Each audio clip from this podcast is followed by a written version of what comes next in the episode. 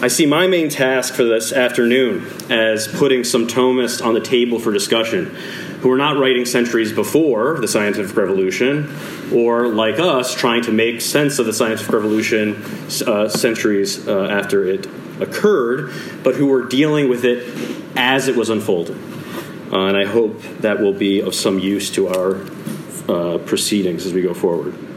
So the rejection of the Aristotelian account of matter is fundamental to the shift towards what we think of as post-Renaissance modern thought. The notion of prime matter and related issues were among the scholastic doctrines that, come, that came under fiercest criticism during the scientific revolution. The question that I hope to address is how the proponents of these ancient and medieval traditions of thinking about the fundamental principles of material bodies confronted these early modern developments. This question helps us think with greater care about what was at stake in the scientific revolution and the Enlightenment.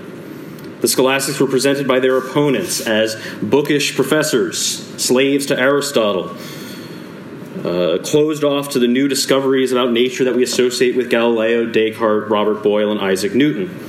Uh, Francis Bacon actually describes scholastics as spiders, kind of generating these complex webs out of their bodies rather than going to get things like ants and bees. One of the major Enlightenment encyclopedists in eighteenth century France, Jean-Laurent d'Alembert, described Francis Bacon uh, as at the head of the illustrious personages who would illuminate the world in the seventeenth century and beyond. Instead of thinking of Bacon as advancing a millennia-long discussion about nature and scientific inquiry, as I think many of us would be inclined to see today, Uh, D'Alembert described Bacon as being born in the depths of the most profound night, fully aware that philosophy did not yet exist. For D'Alembert, it was not until the late seventeenth century that Newton created physics. Thus, any attempt to defend ancient natural philosophy after Bacon and Newton, let alone the learning of the medieval schools, was for D'Alembert and many of his colleagues foolish, obscurantist, and probably tended towards the persecution of genuine scientific freedom. What's interesting is that even defenders of medieval scholastics have at times seen the engagement with the new science by the schoolmen as disastrous. And it's a very you know, helpful narrative to account for sort of what happened in the seventeenth century. For these scholars, Albert the Great, Aquinas, and others were worthy of defense, but their followers in the seventeenth and eighteenth centuries failed rather profoundly. As the great neo-scholastic historian Maurice De Wulf said a century ago, the scholastics should have at least followed with attention the revolution in the physical sciences and realized without delay that the destruction of the scientific theories of the Middle Ages did not at all affect the great organic doctrines of traditional scholasticism. But the gr- regrettable attitude taken up by the Aristotelians of the sixteenth and seventeenth centuries was very remote from what the events of the time demanded. He continues, peripatetics like Melanchthon and Cremonini refused to look at the heavens through the telescope, and they cut a ludicrous figure in the controversies with the Cartesians. The, the neo-scholastic historian concludes, scholasticism succumbed in the seventeenth century for want of men, not for want of ideas. De Wulf's story sees the decline and fall of scholasticism in the early modern period as a result of the failures of the scholastics during that period.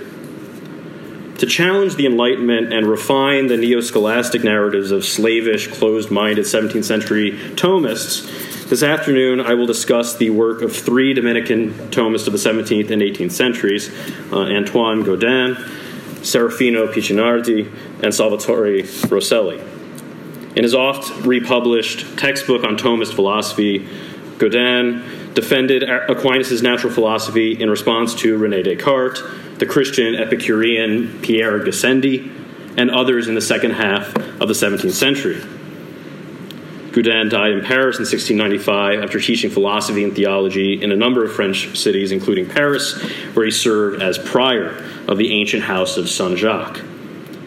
Goudin is not well known, few scholastics of his time are, but he is widely quoted by scholastics throughout the eighteenth and even nineteenth centuries.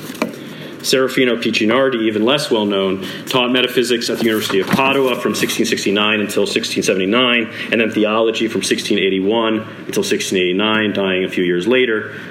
Uh, and his work was, uh, the title was A Doctrinal or Dogmatic Peripatetic Christian Philosophy.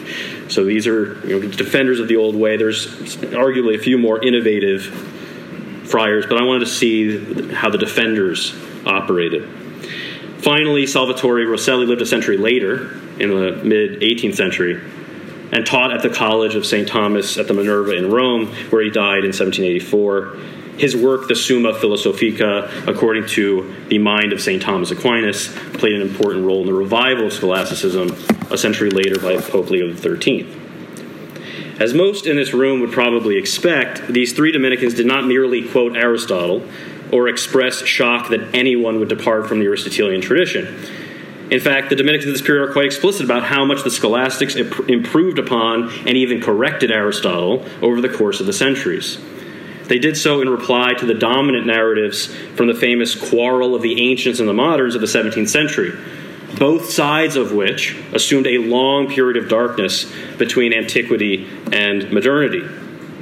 The early modern scholastics instead saw philosophy as continuing, excuse me, as developing in a more or less continuous fashion, and viewed the schoolmen, whether Albert the Great, Scotus, or Aquinas, as elevating Aristotelianism according to the light of Christian faith and through the clarifications that occurred in the centuries of university debate.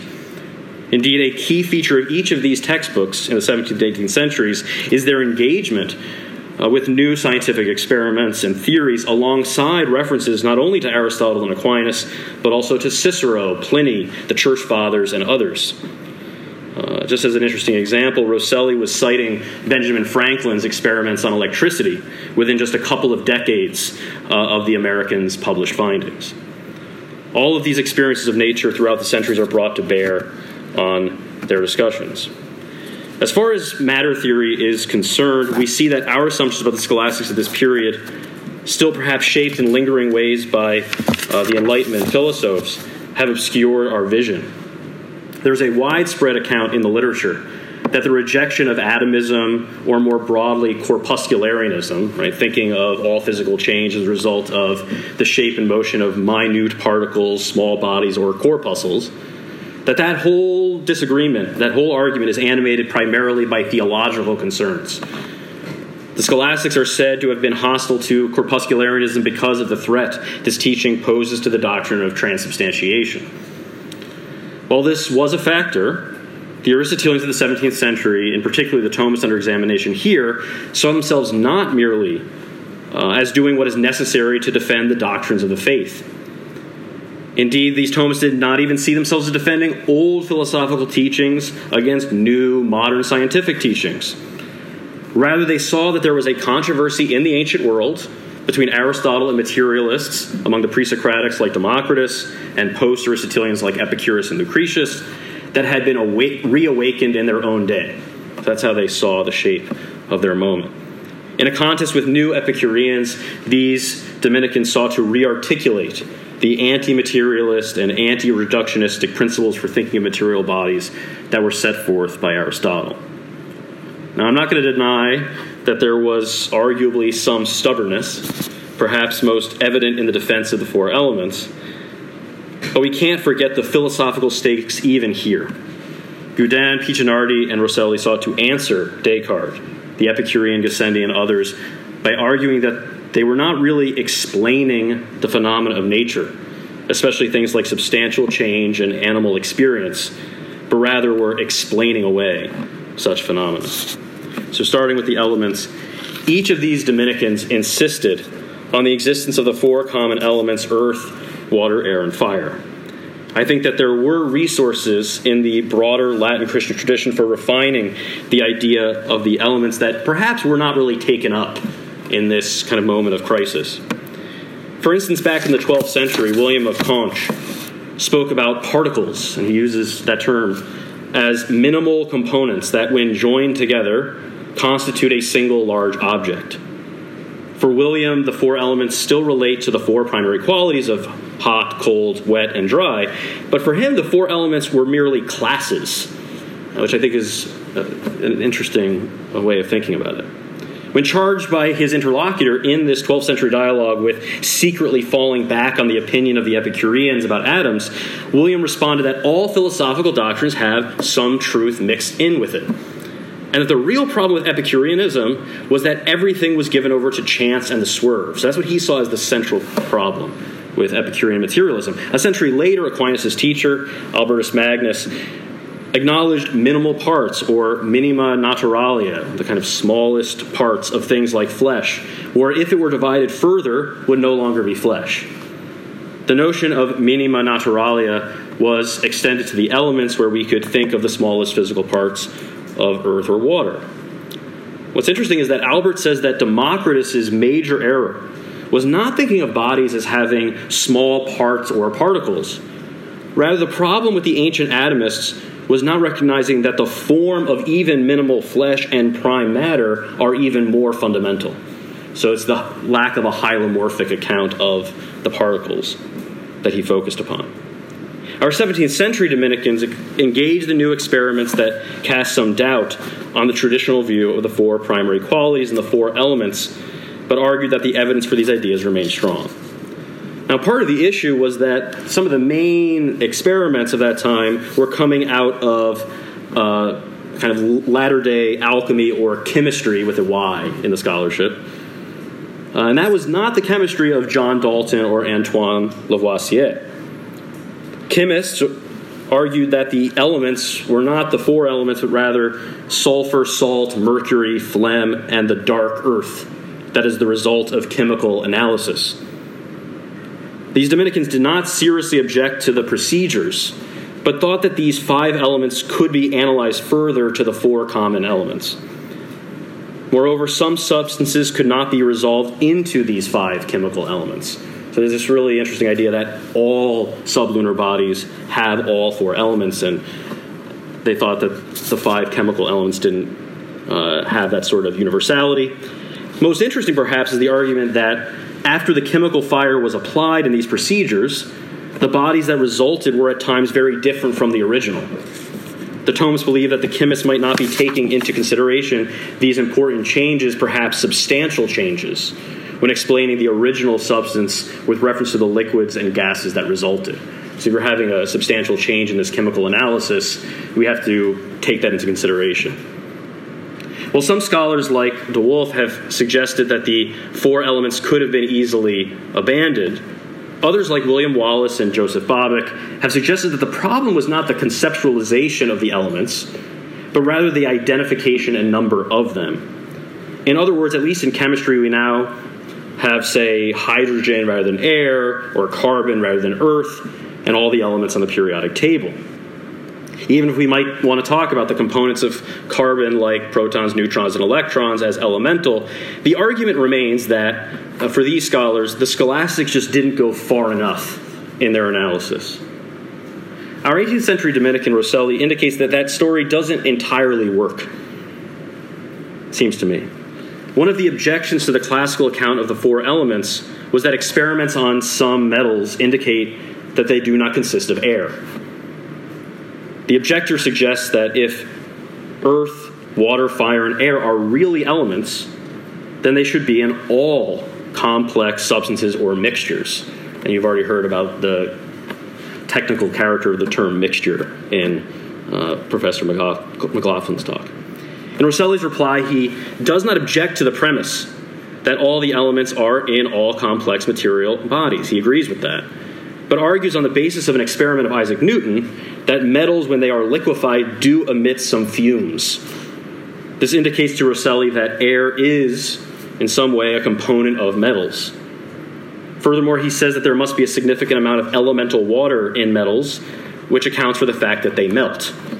So their liquefiability. Otherwise, something more proportionally earthen would just crumble. At any rate, this seems to show that the conceptualization of elements is quite different than modern chemistry.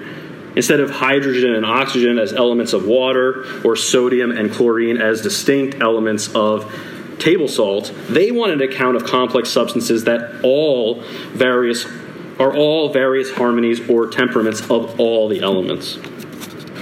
What was even more at stake here is that the elements were supposed to account not only for the constitution of complex bodies, but be directly associated with the primary qualities that accounted for the changes in the phenomena of nature. I think this is a major point. You know, that they talk about the elements as tangible, uh, sensible, explaining these sensible qualities, uh, and that's a really driving concern, at least in the seventeenth century. The heating up of a log brings about a flame. The drying out of an animal body leads to aging and natural death. The arrangement of all of these active and passive qualities in nature were key to the controversy with the seventeenth century corpuscularians. It is worth noting that Descartes and Newton did not embrace the full Epicurean account. That's a really, you know, important point. For both, God provided motion to the particles.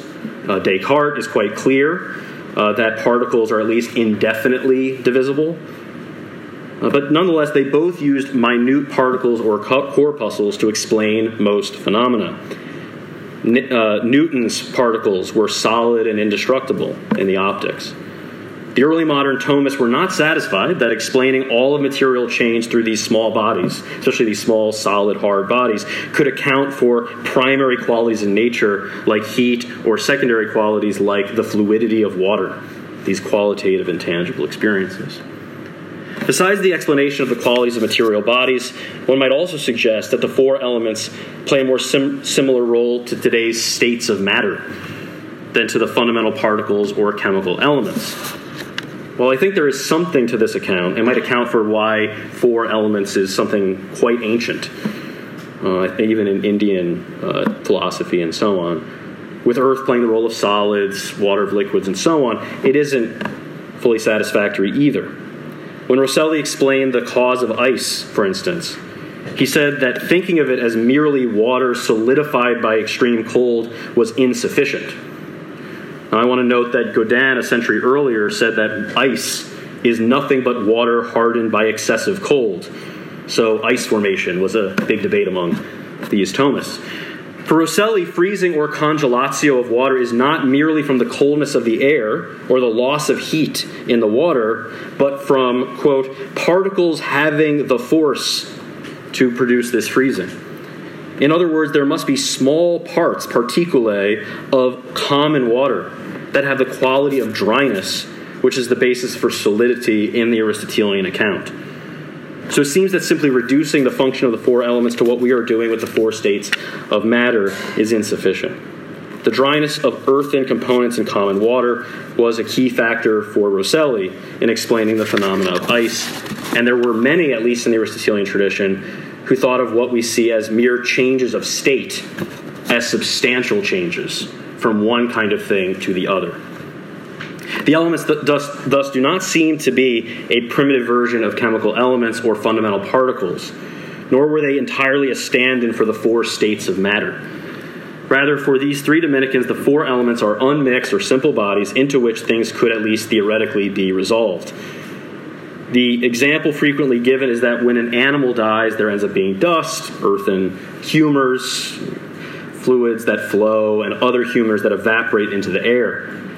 These things do not exist as dust in the mixed body, just like fire does not exist in the log before it is burned. Instead, despite the fact that these Thomists argue that we never encounter elements in their absolute purity in our experiences, the four elements are still those other sensible, tangible bodies into which more complex bodies can be resolved and which account for the qualities like coldness or dryness and consequent qualities like heaviness that mixed bodies have.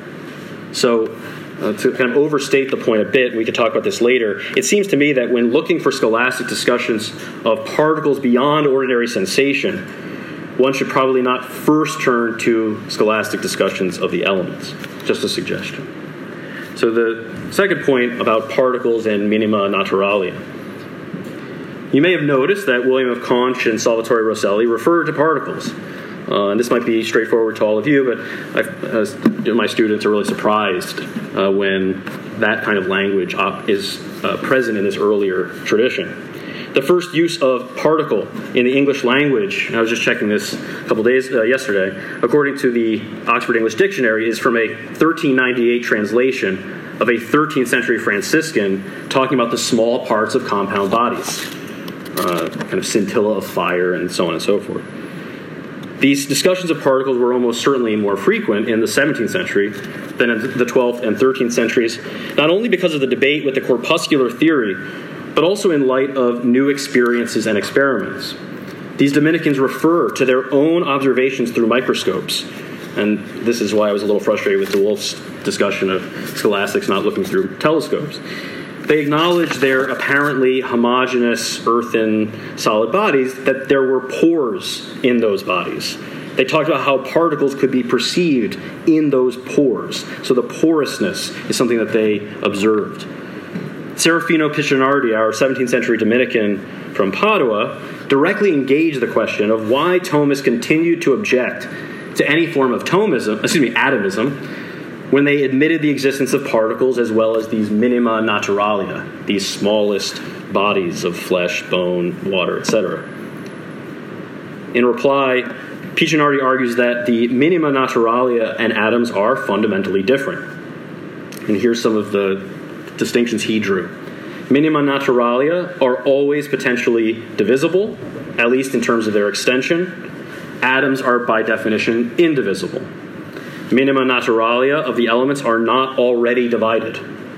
You can divide them, but they're not already divided. One can uh, divide a microscopic drop of water at any point, whereas atoms are already separated from one another in the heap. Minima naturalia, these particles, are the same in species as that which they compose, whereas atoms are entities distinct from their compound. Piccinardi also points out something that is not always touched on in the scholarly literature on minima naturalia, which tries to link that discussion to our discussions of particles and atoms. For the schoolmen, there are minima plants and minima animals. In other words, there are complex substances that are as small as those entities can naturally be. In other words, there is never a mature ele- elephant that is the size of a spider. And so that's the function of this minima discourse, just like there's a maxima of spiders. Um, the scholastic category is paired, uh, is, pardon, so the connection to ancient atomism obviously breaks down when we were talking about minima elephants or oak trees. In reply to the connection between ancient atomism and Aristotelianism, Piccinardi takes up the important issue discussed at length in Needham's essay that some of you may have read and in Professor McLaugh- McLaughlin's lecture about how the components of a mixture are found uh, in that mixture uh, in a particular way. Aristotle and Aquinas are committed to the real unity of complex substances, and Aquinas discusses that these Uh, this unity requires that the elements are not present formally or a- actually, uh, but in this virtual way according to their powers. That is, they do not remain as independent, though smaller, substances, but instead according to their powers that are harmonized in different ways in different substances. Uh, what's interesting is that, as uh, the previous lecture pointed out, there were Aristotelians like Avicenna and Averroes who had a much more substantial view of the presence of elements in a mixture. But Thomists had very similar objections to that position as they did to atomism. As Piccinardi put it, it is impossible that there are many substantial forms simultaneously in the same matter or composite. Neither elements nor atoms can exist in their full substantiality in a mixture. Inorganic and organic substances are continuous for Piccinardi. If indivisible atoms or substantial elements exist in a complex entity, then that entity is a mere aggregate, a heap of its minima, rather than a unified substance. So then to the final point here, what's really going on in this anti-atomism? Once it is clear that there are real differences between atomism and Thomist accounts of the elements and minima naturalia, one can turn to some of the fundamental objections to ancient uh, and modern atomism in these works. Our seventeenth century Parisian Thomist Antoine Goudin pointed to the fact that no one had observed atoms or corpuscles, so sense experience does not require such a conclusion in natural philosophy. Now, of course, he acknowledged there were ways in which sense experience must be corrected by human understanding and reason, But he thought that the arguments of Gassendi and Descartes offered no really compelling reasons to posit such uh, invisible entities that were fundamental for explaining all of the changes in material bodies. At this point, according to Godin, the best they could do was telling just-so stories, as in the case of explaining magnetism by way of hooked or corkscrew-shaped particles. This is the sort of thing that the Thomists of that period were a bit contemptuous of. Godin and other anti-corpuscularians of this era made much of the problems posed by atomism to any satisfactory account of living things. And living things, this is a really critical part of this whole debate. We experience animals as acting in a way that indicates sense, imagination, memory, and the power to estimate things that are desirable or fearful. Famously, Descartes says that these effects of what the Aristotelians saw as rooted in a sensitive soul and living bodies were basically illusory, because beasts are highly complex machines. Godin saw the inability to account for living things as an exemplification of corpuscularianism's tendency to explain away rather than to explain our fundamental experiences of the natural world. The Dominicans also point to the implausibility or of corpuscularian accounts of animal reproduction. If material reality is nothing but matter in motion and the texturing of these corpuscles by the laws of motion, it is surprising, they said, that the corpuscles in the womb of a female horse always end up becoming textured in a horse-like way. Besides the objection from living things, Godin pointed to aspects of even inorganic bodies that led to serious problems for atomists. The indivisible, indestructible atoms of the ancient materialists are not possible, he thought, because every extended, quantified body is necessarily divisible. Indeed, Godin says, quantity is essentially extension into parts, so why could one not divide one of these parts from another? He takes up the reply of some atomists that the atoms are divisible mathematically or conceptually, but the atoms are so small that they are not physically or naturally divisible. And he acknowledges that that's true of some things. Right? Like the smallest bone, if you divide it, it won't be bone anymore. But kind of matter as such, he said, uh, if a particular atom has a branched shape, his uh, example goes, the twigs of the branches would be smaller than the atom as a whole, and at least in principle, uh, they could be broken. Now, it's important to note that Descartes, like the Aristotelians, also rejected the Democritian account of indivisible, indestructible atoms. And like many in the seventeenth century and since, Godin wasn't very interested in this difference. The Dominicans still saw Descartes and Newton just as much as Gassendi as Epicureanizing. Though the indivisibility of atoms was a major concern of Aristotle, and as we just saw, it was a point taken up by Godin against the atomists, our French Dominican thought that the real problem here was the reduction of material substances to matter in motion, the mere texturing of something more fundamental and more real. He invokes the Church Fathers, who opposed ancient materialism, uh, and pointed out that they saw the view of material reality as nothing but the play of corpuscles, as leading to a low view of God the Creator. This argument is based upon the Thomistic idea that life is better than non-life, and if animals and plants are just machines, then God created a lot few, fewer living things. The concern for some phenomena of nature like animal life and cognition and principles surrounding the divisibility of quantity were fundamental. But Godin says that the whole business, totum negotium, comes down to a fundamental issue: substantial generation. So the opening lecture today uh, is exactly where uh, the seventeenth century Thomists went. The whole business is based on substantial generation. Did new substances come into reality or not? When animals were formed or when they died, did this involve new substances coming into being or going out of being, being generated or corrupted? For Descartes and Gassendi, uh, these Thomists said the idea that these newly formed animals were new substances was fundamentally an illusion. It was just the rearrangement of extend, extended, extended substance. The death of a dog or a horse or a cat was essentially the local motion or rearrangement of corpuscles, whether atoms or Cartesian particles.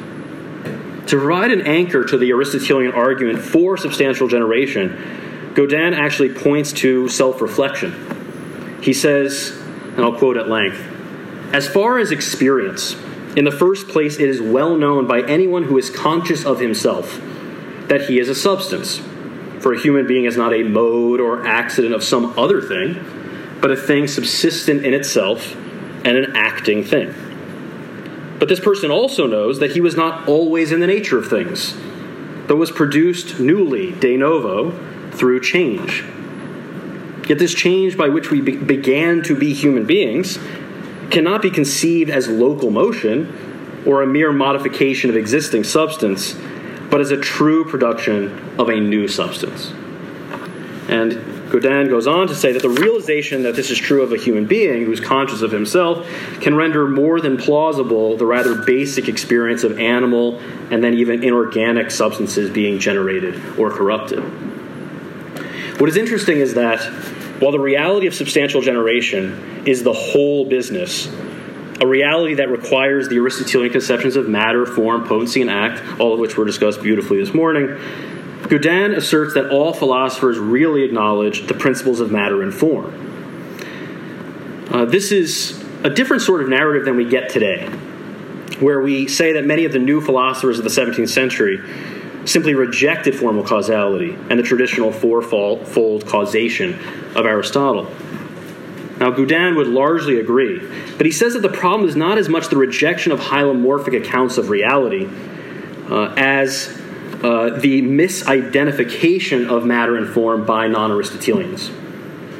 For instance, he says that Democritus and Epicurus see atoms as the matter of all things and the disposition of the atoms uh, uh, as the form.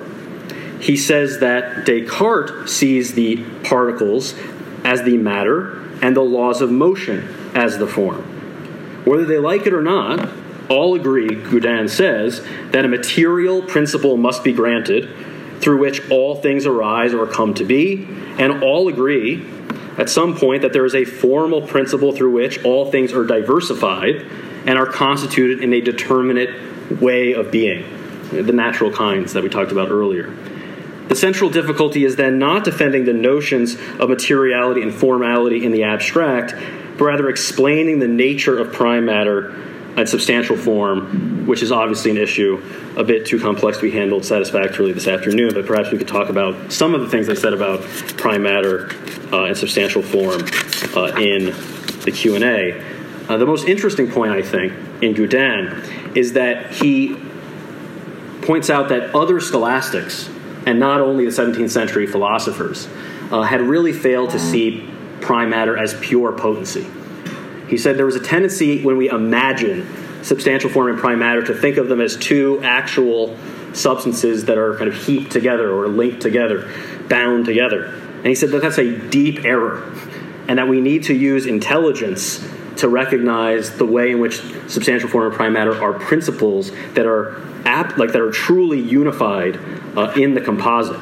And if we don't do that, uh, he said he suggests the same objections against atomism, against elements being actually present in the compound, could be brought against those other scholastic accounts of prime matter, where there's some other substance, partial substance, in the composite, uh, and you don't have that real uh, unicity uh, of substantial form. And so uh, Goudin, you know, once he establishes against the corpuscularians uh, that substance is unified in this way uh, and that there is substantial generation, he was perfectly willing to talk about particles.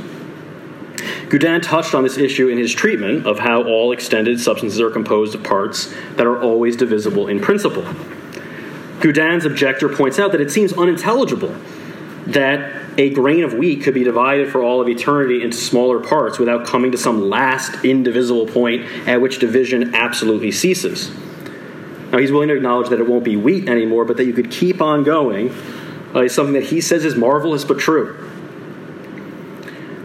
As an example to make such a view plausible, Goudin points to an animal, a mite, which is smaller than a grain of wheat.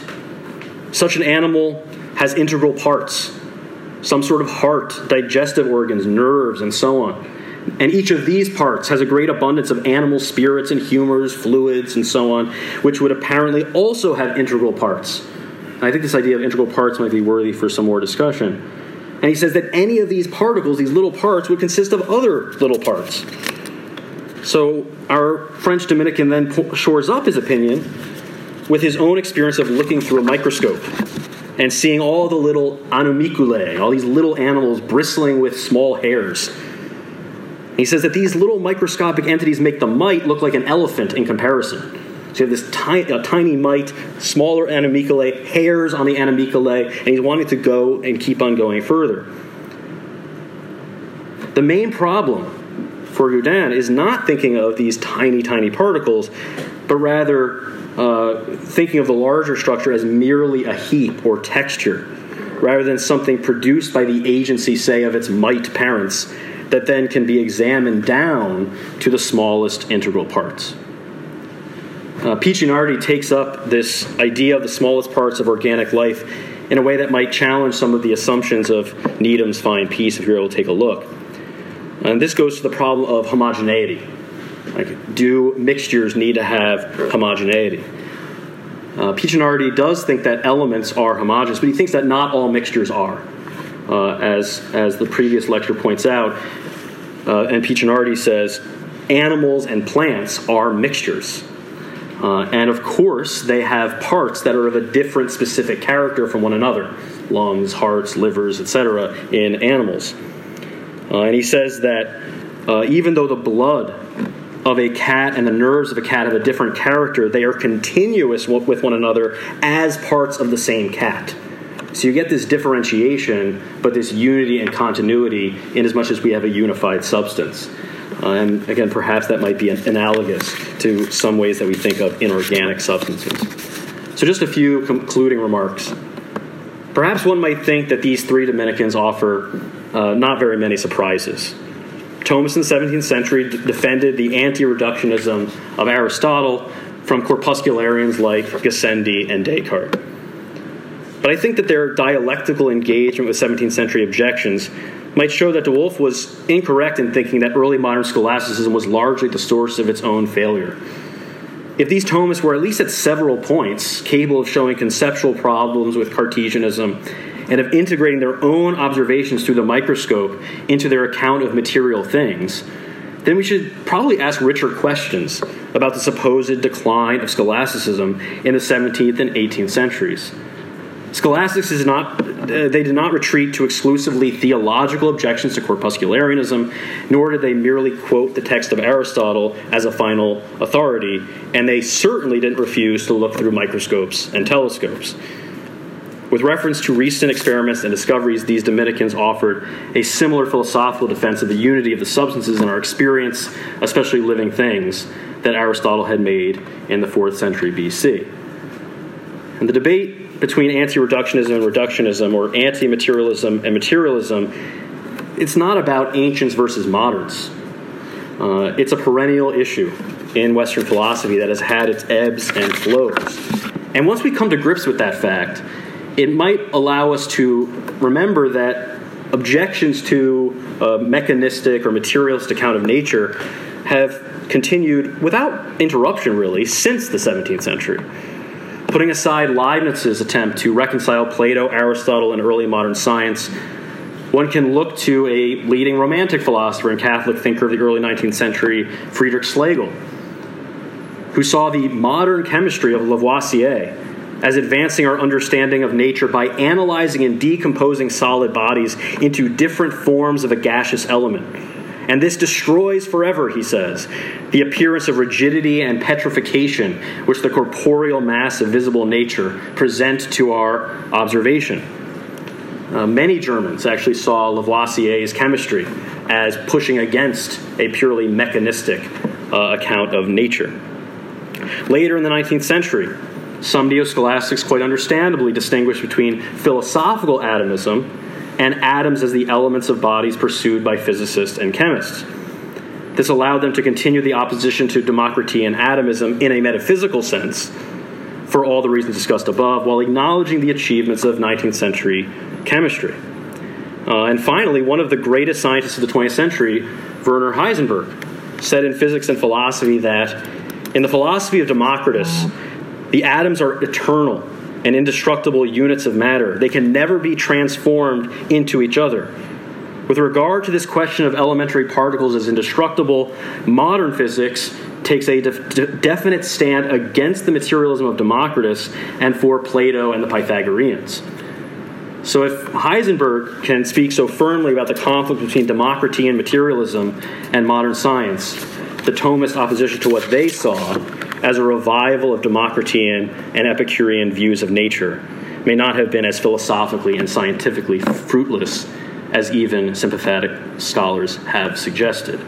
So I trust that this brief survey of seventeenth century Thomist discussions of elements, particles, and atoms can enrich our narratives of the scientific revolution.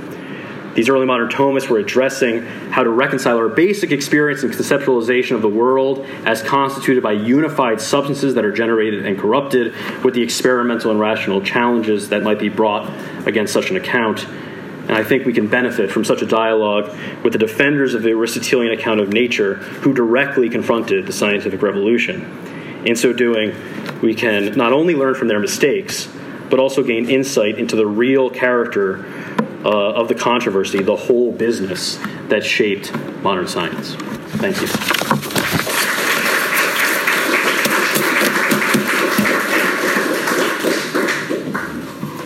Thank you very much, Doctor Gaetano, for that very uh, interesting talk. Uh, uh, so, open the floor to any sort of questions about uh, anything that was raised, uh, raised by this talk. Doctor You mentioned Leo the thirteenth really quickly. I was just wondering if his revival of Thomist philosophy, does he have this debate in mind at all? Is he sort of hoping, um, you know, to address science too at that time? As, as, that's a great question. I, as far as I understand, I haven't read Aeterni Patris in a while, the encyclical that yeah. revives Thomism, but I think he's quite clear that uh, the philosophical principles of Thomas Aquinas uh, and the scholastics and the perennial philosophy must be integrated with the discoveries of of modern science. And I don't know if he's referring to this problem directly, but a number of Thomists right at that time were doing that very thing. So De Wulf, who's you know, one of the greatest historians of medieval philosophy, says, uh, you know, he says, the scholastics should have just dropped the four elements and moved on. So that's his take on that. Uh, there are others who said, no, there's actually something really conceptually rich here, and we need to dig a little bit deeper. Uh, later on, Joseph Bobik and others. Uh, and then there's those who said, well, there's the philosophical atomism, which we'll still object to, and that's what Aristotle and Aquinas were really concerned about, which is reducing everything just to these indivisible particles and thinking of all of our experience as a heap, but while at the same time saying, yeah, but we now use the word atom, for good or for ill, to talk about Uh, these kind of, you know, the end of chemical analysis and so on, and uh, that uh, even using that term is something we can do. I was surprised. I mean, what's really interesting is the person who makes that distinction, maybe not for the first time, is uh, uh, Edouard uh, uh, Hugon, who's one of the architects of the twenty-four Thomist Theses, which is, you know, this pretty, you know, kind of conservative gesture of defending Thomistic orthodoxy, but he's saying, let's distinguish philosophical and Uh, scientific atomism, and the latter, keep on pursuing it. The former, we're going to keep on with that fight. It's a two-part question. Okay. Um, in parallel to the four elements in the natural realm, mm-hmm. uh, it seems to me that principles of male and female could be analogs hmm. within the realm of life and biological sciences. Much like you were saying that within the, the natural world, you don't see pure elemental fire, pure elemental air, et cetera. Would there be space within scholasticism to say that the human body, the human form, is not going to be pure male or pure female, but for example, within neuroscience right now, there's this idea of gender mosaic composition, where brains have different ratios of essential male and essential female properties, mm. or would that just be totally incoherent in scholasticism? No, that's it, I, there is language of act, active and passive, which as, I mean I don't know if the connections are explicit, but in accounts of reproduction, a sort of active role for the male and a passive role for the and, and so on is is something that's part, as, as far as I understand, of of uh, scholastic biology. Uh, I mean, I think that broadly speaking, that sort of thing would be resisted, you know, for ethical and other sorts of reasons. But I mean, it's maybe worth noting. I was just reading uh, John Scotus or Eugena, who's not a Thomist, and obviously is writing in the early Middle Ages. But I mean, he has a notion of uh, you know the binary of male and female as some as suboptimal, right? The the number two for him is kind of a problem because you don't have harmony. Uh, and so, uh, you know, there were discussions of maleness and femaleness as, in some ways, imperfections in some early medieval discussions. But I, my susp- suspicion is that those were seen as relatively heterodox uh, in the thirteenth century and beyond. But again, I don't know uh, the details of, of that of that debate or that discussion. My apologies. Now, you spoke about Augustine Boudin's uh, concern of the tendency among his contemporary scholastics to Uh, reduce matter to a kind of simple or incomplete substance. Well, what do you think is the historical motive for moving away from seeing matter as a, a principle, which uh, com- comes to composition with form to make a substance, and seeing it as like a, a thing in itself? Why, why is there a move away from that? Wait, why is there a move t- from seeing it as a principle yeah, seeing towards? It as a simple substance? Well, their account is that it's uh, it's uh, using the imagination rather than intelligence, you know, that you know, you want to imagine, like, okay, so here's the prime matter, here's the form, forming it, and then that creates this kind of bundling image. That's one way that they account for it. Of course, historically speaking, uh, that's, as far as I understand, that's that you know, John Duns Scotus and others who are pushing in a different direction away from thinking of prime matter as simply pure potency aren't doing it because of failure of like of using their understanding and intelligence, I, I, w- I wouldn't say, even in this uh, uh, great space, uh, but rather uh, through certain concerns about divine omnipotence, right? That uh, you know, c- can God create prime matter as such? Uh, you know, so that, and he wants to say, well, yes. Whereas the Thomists argue that, well, no. If you really understand that prime matter is pure potency, and these Thomists keep on fighting for that, even God can't create pure potency as such, because anything is going to have a substantial form um, uh, in in this in this realm. So uh, that's, as far as I understand, one of one of the historical bases for that shift. Um, and then uh, in the in the fourteenth century, you know, th- there's all these really interesting debates about uh, the continuum Uh, going on between William of Ockham and others. So William of Ockham, as far as I understand, wants to say, uh, you know, that um, you know he he rejects any well he, he rejects any kind of points at all, at all within within a substance, and, and he really wants to sort of flatten out the sort of extension of matter, from what I understand. But like John Wycliffe, for instance, in Oxford, uh, is saying that um, you know. a line is constituted only by indivisible. So, you know, I, I think that the uh, debates about, you know, exactly how substantial form and prime matter operate are being debated. And again, the, the, the relevance there is that John Wycliffe or something is saying that, you know, if you really dig deep, matter is just a kind of uh, infinite number of indivisible particles. Right? So that's that's not going to give him the resources to think of it in terms of pure potency and, and and substantial form in the in the traditional way. So there are these late medieval developments going in multiple different directions that, that I'm still trying to get a hold of. But again, the, the key moment, I think, is one of the key moments is Scotus and and saying that according to divine omnipotence, God could create, and so then you want to reify whatever that is that is prime matter so that it could be uh, created by God. Um, I just wanted you to elaborate a little bit more about the integral parts. Yeah. How the square integral parts and the existence of integral parts, like finding um, with the unity of substantial form. Right. As as I understand it, uh, the the argument that you know, like my heart uh, is not an accident, right? It, it is uh, a part of the structure that it that is kind of concomitant with or you know, that follows from my substantial form, right? That forms my matter, structures my matter in a human way, with lungs and hearts and, and so on and so forth. And so, you know, those are not accidents; they're a part of the substance, uh, as I understand it. Uh, and then, but then you could keep on saying, well, you know, the, the integral parts of the human are these organs. But then you could talk about the integral parts of those organs, and then you could keep on going further and further.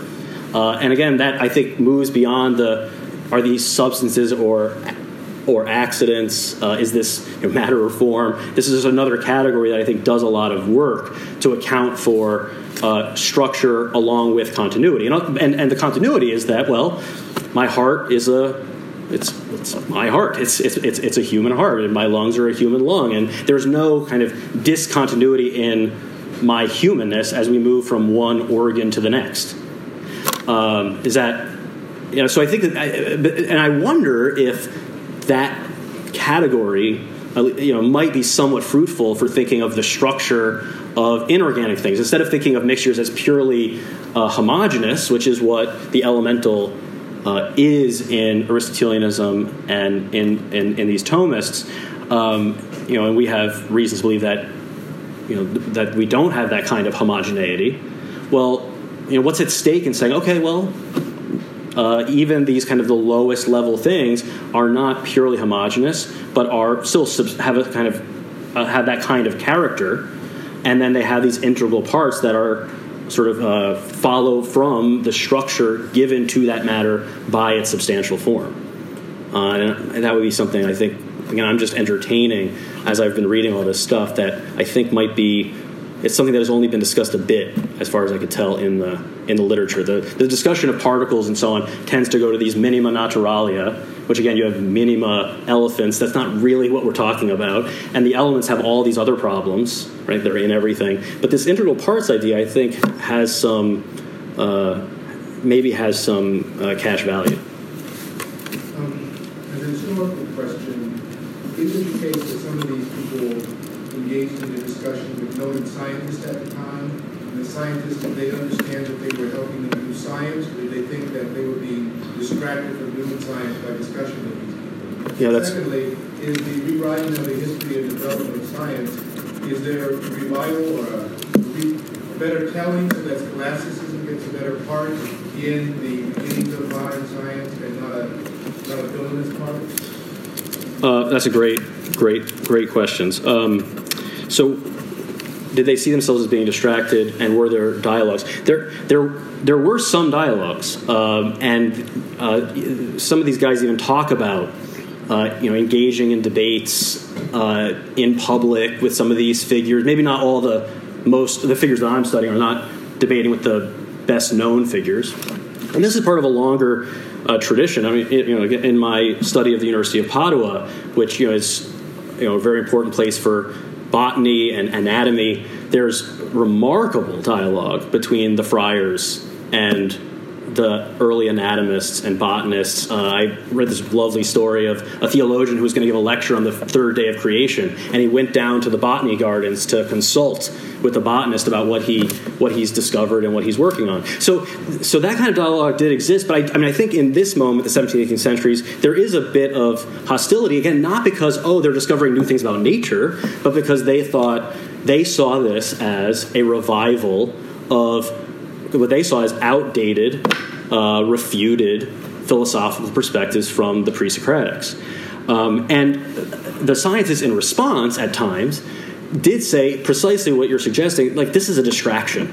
Um, I think Robert Boyle, you know, if, if I recall, puts it pretty clearly when he says, well, look, there's all these debates about prime matter, substantial form, and so on and so forth. Isn't it just such, it's it's it's so much simpler, right, to think of of all of these activities, you know, along the lines of, you know, uh, you know, a, a billiard, billiard balls on the table bumping into each other. That's just much clearer to the imagination. You can conceive of that much more effectively. So those kinds of arguments that this is a waste of time and let's have, you know, clarity at the expense of, you know, addressing some of the fundamental problems that uh, uh, F- uh, Father James mentioned earlier this morning is something that Uh, was part of the debate, part of the controversy and the hostility in the seventeenth, eighteenth centuries. Francis Bacon's very clear about this. It's like, you know, who cares about all these debates? Because the point of his kind of science is relieving man's estate, right? Is improving the world. So these questions about, you know, is H two O three things or one thing? It's just something Francis Bacon certainly would have really no time for. Descartes certainly,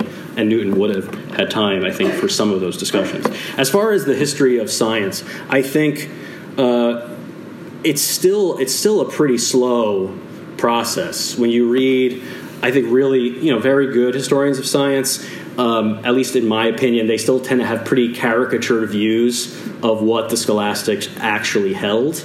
Um, And uh, but I think that that is it's improving. Uh, I think because we're not so content with the rupture narrative of the early Enlightenment, uh, you know, partly because of you know postmodernism and so on and so forth. We're saying, well, what were these discourse communities actually doing, and why were they antagonizing each other, and what was this? What was really at stake here? Uh, and so I think there are some really uh, good developments. Of, co- of course, William William Wallace and others, as Dominican, is writing on Galileo and Thomism, and that's wonderful stuff. But even within the sort of mainstream, you have Stephen Gaukroger and Daniel Garber and others. Uh, Roger Arieu, who are looking at seventeenth century philosophy and science against the backdrop of the scholastics, and not just Aquinas, but the scholastics of the sixteenth, seventeenth centuries. But all of them describe this as a new, a really a new thing. And I think it's going to be helped by, I mean, if I'm, you know, you know Google Books, right? To, to, to read these books, I would have had to go to uh, to Italy or France or so on fifteen years ago, and I have them as P D Fs on my computer. So I think there's the access to these academic debates that are not the cutting-edge original contributions is, I think, going to really pick up now that there's such easy access to these materials. So I'm I'm I'm encouraged that this might get better. All right. Well, why don't we uh, take a moment there? We'll so uh, thank Doctor Gaetano once again.